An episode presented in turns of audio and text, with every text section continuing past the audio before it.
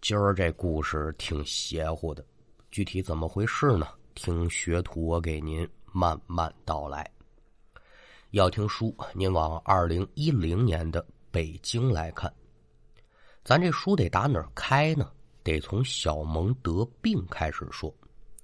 具体说得的什么病呢？咱就不在这儿细说了。总而言之，挺麻烦的，折腾了一溜够，这病就没看利索。赶上小蒙的小姨在北京，得知此事之后呢，可就来信儿了。我说：“蒙啊，不行的话，你就来北京瞧瞧呗。”家里人一商量，对，北京好啊，大城市，祖国的首都，这可选择的医院也多，试试总是没坏处的呀。一切以孩子的身体健康为重啊。所有事情都安排好了，小蒙就独自一人，又打山东老家来到了北京地面。说话这会儿，这孩子就已经二十岁出头了，也用不着人陪。燕路无书很顺利的到达了北京，亲人得见，这种心情自不必多表。这次来干嘛来的呢？看病，这事儿可就不是一天半天能结束的。这段时间，这小蒙呢就暂住在自己的小姨家中。小姨家在哪儿呢？北京的广渠门附近。您看啊，有不少北京的书友，一听这个广渠门都很熟。北京又叫八倍哪吒城啊，有个讲究叫里九外七皇城四九门八点一口钟啊。这个广渠门就是外城东边。唯一的一个城门，跟广渠门相对的叫什么呀？叫广安门呐。还有左安门、右安门、永定门、东便门、西便门啊。这是原来旧北京外城的七个门。这些门呢，也有很多的故事，日后对机会咱再说吧。就说这一段书，您大概其知道广渠门附近有这么一个住宅小区，也就罢了。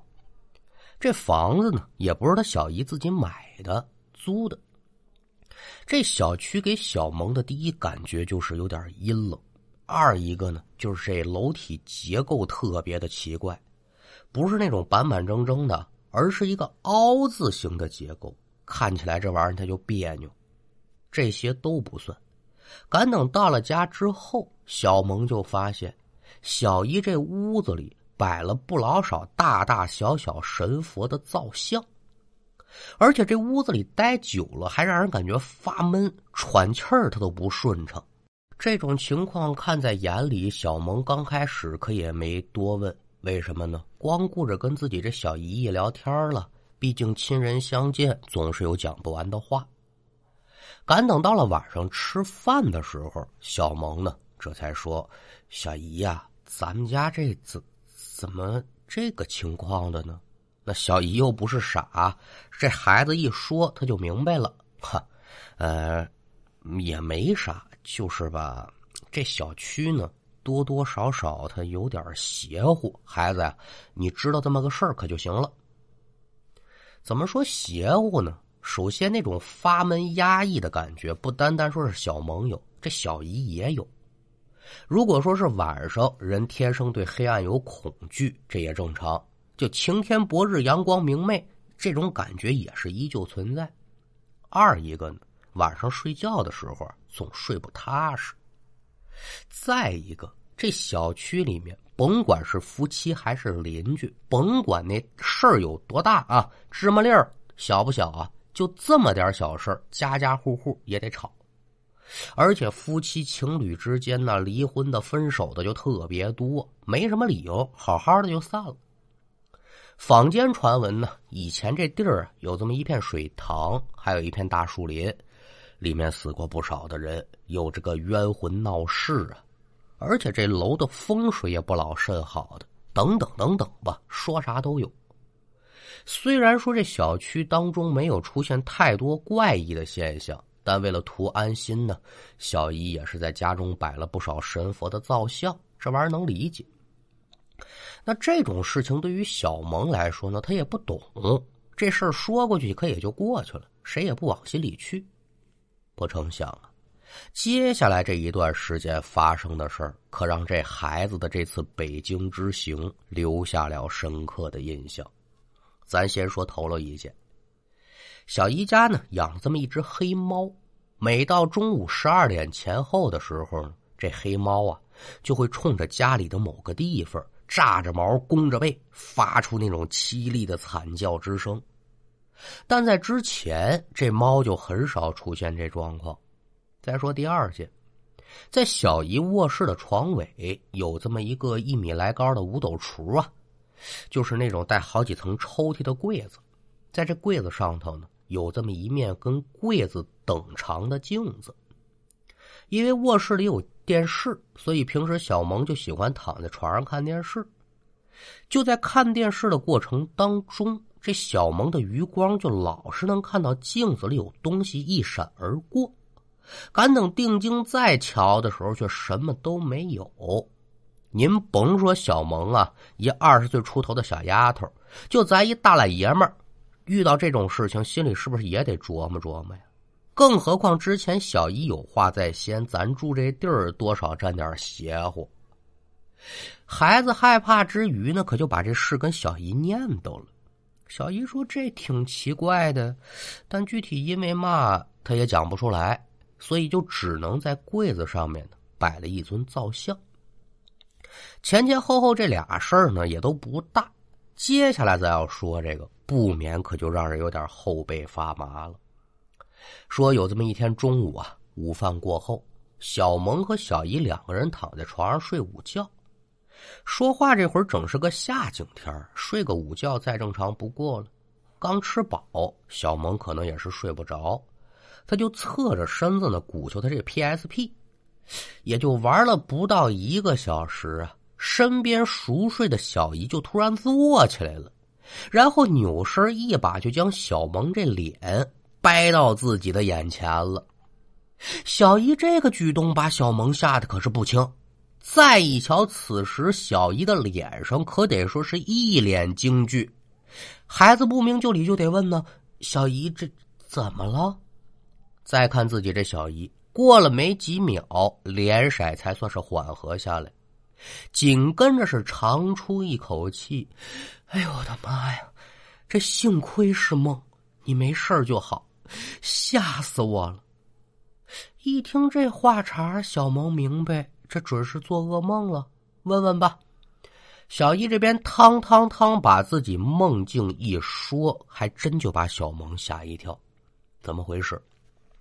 梦境当中呢，这小姨由打客厅进卧室，先是看了一下小萌呢，正侧着身子玩这 PSP，还说呢玩一会儿我就睡觉了。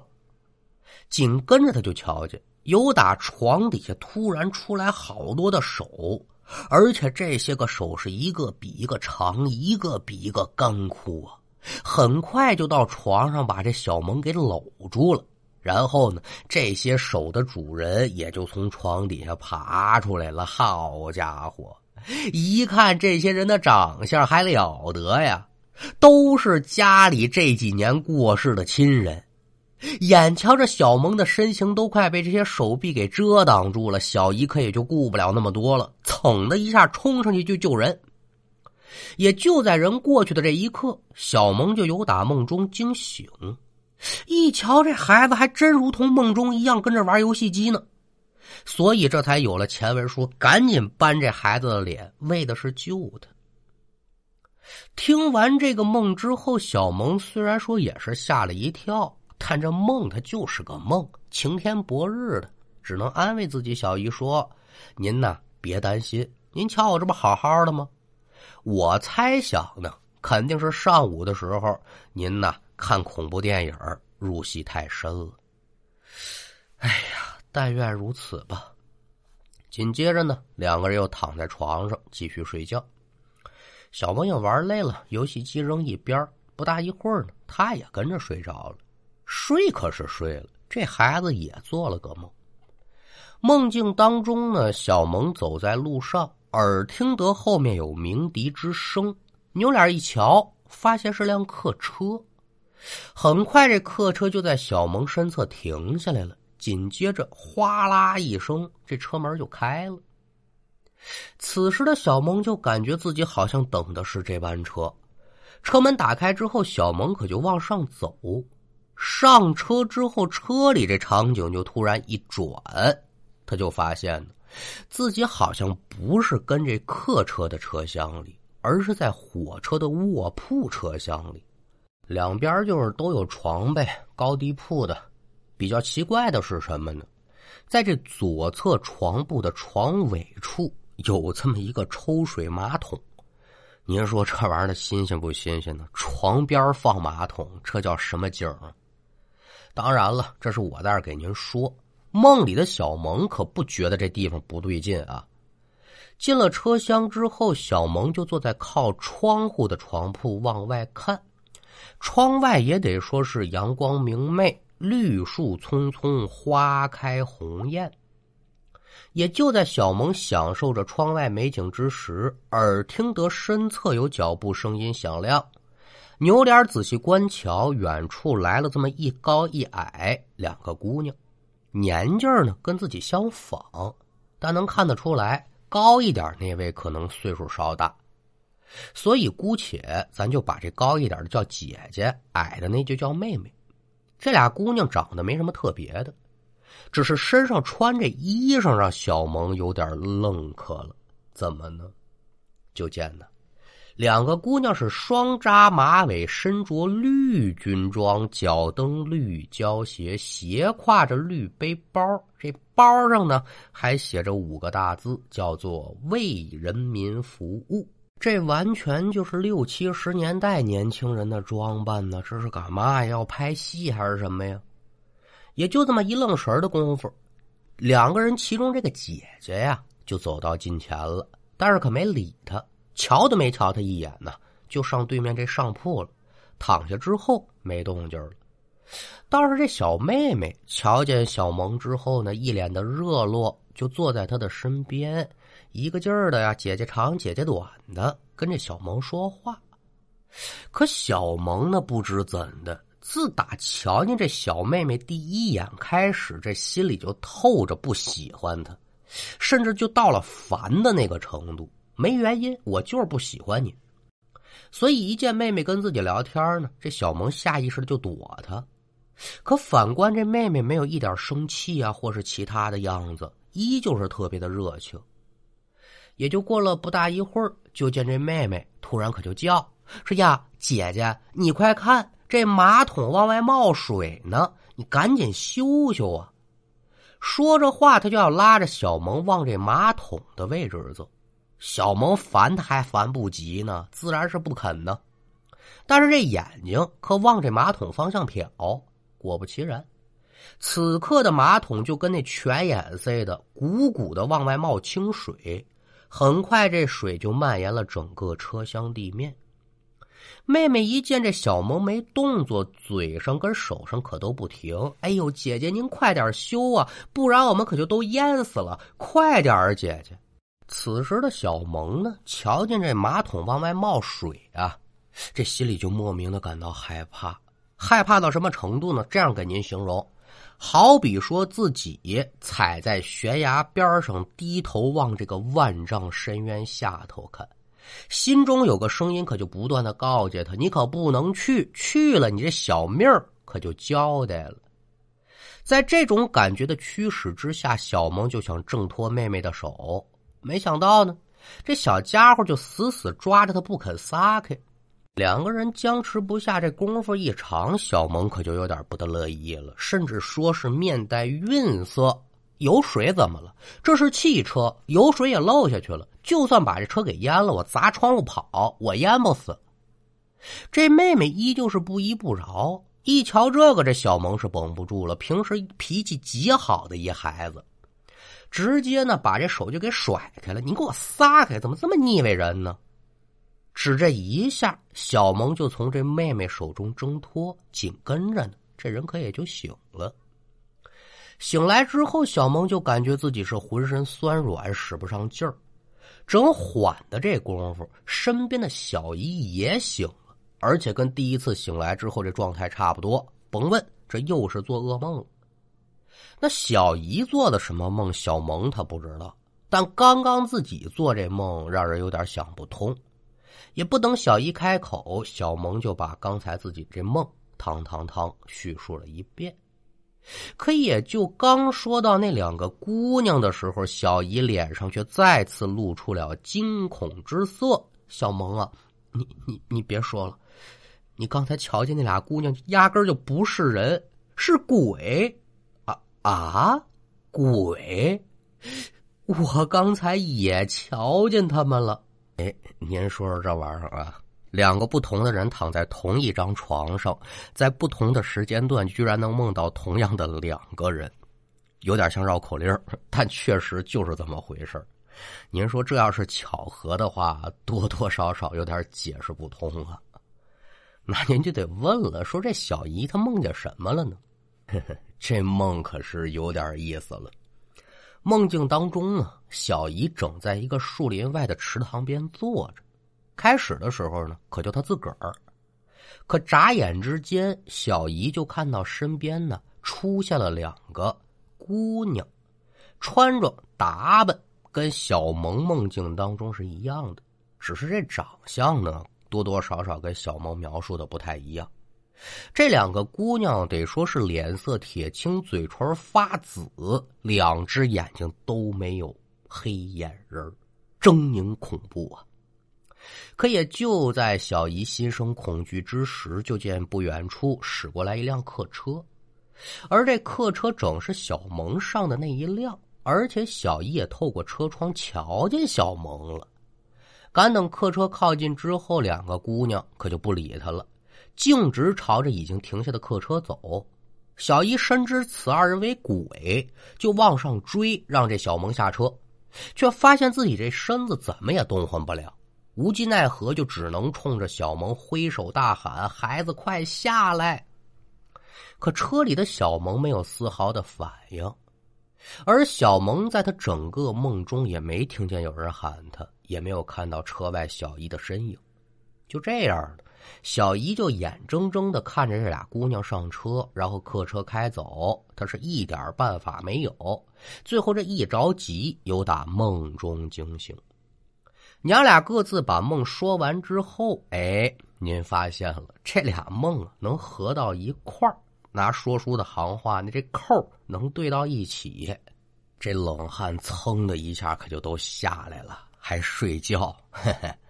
你瞧瞧我，我看看你，二人可得说是面面相关，半天也说不出一句话，那还说什么？不知说嘛了。这梦太诡异，太蹊跷了。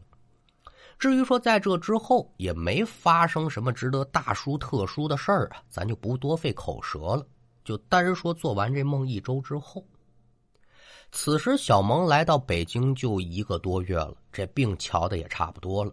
有心说呢，好利索了再走，但家里的一通电话让小萌决定啊提前回家。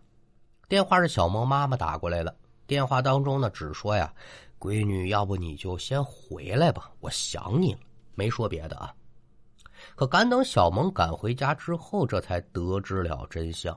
那要把这事给您说清楚了，咱这书呢就得往回倒，倒回到山东地面。小萌看病家里的这一段时间，一个月之前，小萌妈妈在单位上班的时候，准备去这饮水机接水喝，就发现呢，这桶里没有水了，得换了。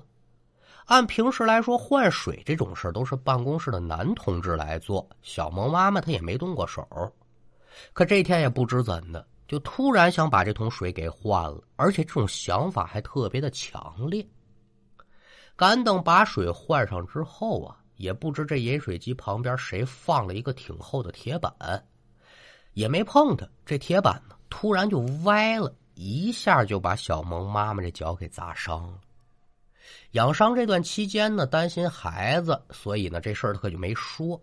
可最近这几天不知怎的，就特别想闺女，这才一通电话打到了北京，并且在小萌回家之后，这感觉就没了。你要说这事儿是意外，病人想念亲人，这也说得通，但总感觉有点什么，反正值得让人琢磨。那您说这书说到这儿就完了，也没多大意思呀？哎，远远没有。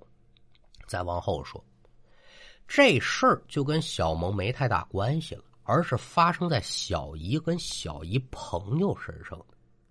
这事儿是几年之后，小姨回老家上坟，娘俩闲聊。小姨说的，咱先说这小姨呀，开书的时候咱就说了，这房子是他租的。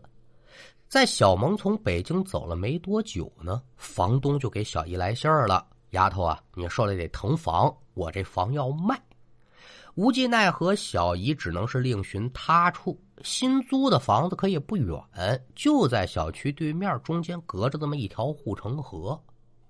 此日说要换房，那就牵扯到搬家，大件找个搬家公司可就解决了，剩下点零碎啊，装包提着也就过去了，离得也不远。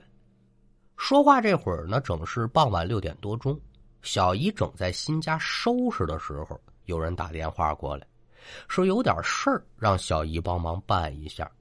书中代言，电话谁打来的呢？这人姓魏，后文书咱还得说他。在这儿呢，咱多介绍几句吧。这个人的身份呢，值得敬畏，退伍军人，上过战场，杀过敌。说话这会儿和小姨还是朋友，之后两个人的关系再进一步，可就成了小萌的姨夫了。小姨一听，哦，你找我有事帮忙，行吧？正好一会儿我去老房，咱俩就护城河边碰面吧。书要简言。半个小时左右，小姨又打新房出来，开始往这个老房走。远远的，可就瞧见老魏在护城河旁边站着。这边紧走几步，赶等来到切前，还没等开口，就见老魏先是朝小姨的身后看了一眼，就问：“哎，身后这姑娘是谁呀？你朋友？”小姨一愣，扭脸朝后仔细观瞧。嗯，哪有人呢？小姨这话说完，再瞧老魏是眉头微微一皱，紧接着就说：“啊啊，我看错了，咱走吧。”那都是成年人，谁也不傻，敷衍自己的话听不出来吗？有心想接着问，但却被这老魏拉着，就一直往这老房走。一路之上也可得说是含糊其辞，他也不解释。小姨自然是不明就里的喽。就这么稀里糊涂的回老房了。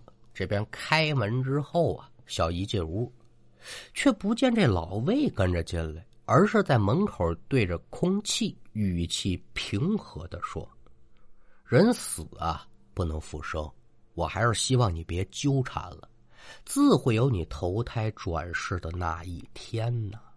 您琢磨琢磨这玩意儿啊，本来就糊涂着呢，一瞧老魏这副模样，那就更懵了。”过了有这么十几秒，刚刚准备要问问到底怎么回事，却见这老魏是一改之前的状态，可以说是怒目圆睁，大声的呵斥：“好好好，我好话说尽，你还是不走。我既然能瞧见你，我告诉你，我可就能灭了你，你可别不知好歹。”说完这话，过了有这么五六秒，老魏这才点点头，走进了房中。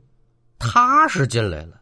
小姨是如坠云雾一般呢，问吧，好说歹说，这老魏把实情给他讲出来了。刚才在河边的时候呢，远远的老魏就看见小姨走过来了，而且后面跟了一女的。刚开始还以为是路人，可越走这老魏就越觉得不对劲，因为这女的始终就跟他保持一个很近的距离，所以这才问这女的谁啊？你们一块儿的吗？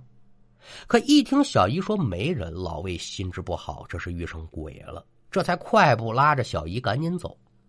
两个人一直上楼，老魏一瞧那女的还跟着，好家伙来的！我说几句好话劝劝你吧，你赶紧走吧。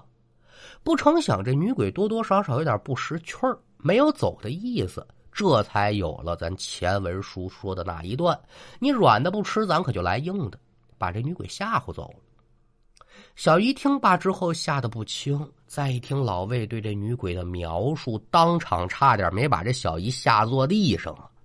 怎么呢？这女鬼非是旁人，正是小姨之前在梦境当中遇到那两个姑娘，其中那大的姐姐。害怕归害怕，但好在说打这之后呢，那女鬼就再没出现过。那说完小姨，咱再接着说小姨这朋友。这朋友跟那老魏可不是一个人啊。这朋友怎么回事呢？也是搬家，只是他这老房租期到了，新房没找好，碰巧小姨这老房还有十几天的租期，所以这鹏就暂时在小姨这老房子过渡一下。可就住了两天，就把这朋友吓走了。原因也简单，也是跟梦有关系。梦境当中啊，有这么一人，由打窗户外头爬进来了。是男是女，什么长相，一概瞧不真着，模模糊糊。这朋友还纳闷了，可了不得了，我这是碰上古上早时迁了，七楼啊，怎么爬上来的？就这么一愣神之际，就见卧室阳台上啊。有一个小姨没收走的菩萨造像，突然是金光大作，紧跟着整个阳台之上就是电闪雷鸣。好家伙，这闪电跟不要钱似的，就朝进屋那人身上劈呀！最后把这人劈没影了，才算是完。第一天还好，只当是个梦。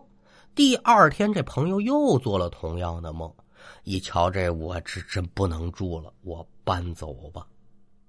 那小姨对小萌的描述呢，到这儿可也就算是结束了。小萌听着，真得说是胆战心惊、头皮发麻呀。惊吓之余，这孩子心中也充满了诸多疑问。首先，那俩姑娘是谁？不知道。二一个，他为什么缠上自己和小姨？事后分析啊，两个人觉得呢，应该是在原址的池塘里面淹死过人，这是为了拉替身因为梦中的那妹妹就催促小萌：“你赶紧给我修马桶去。”或许就是想在梦中把他给活活溺死。可问题来了，拉替身为什么不在现实当中，非在梦里呢？嗯，想不明白。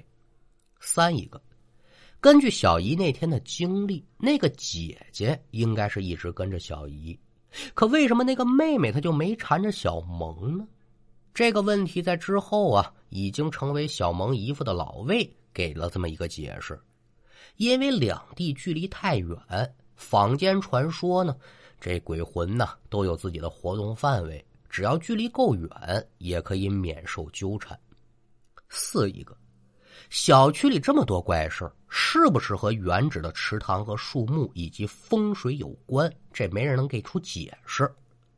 故事当中的诸多疑问，包括小姨朋友的那两场噩梦，那两个女鬼为什么还迟迟不下手，老魏为什么能瞧见他们，等等等等，到现在都是一个谜。这故事呢，说到末拉了了，才刚刚有点滋味什么滋味呢？有很多鬼神之事，还真就是没有一个答案。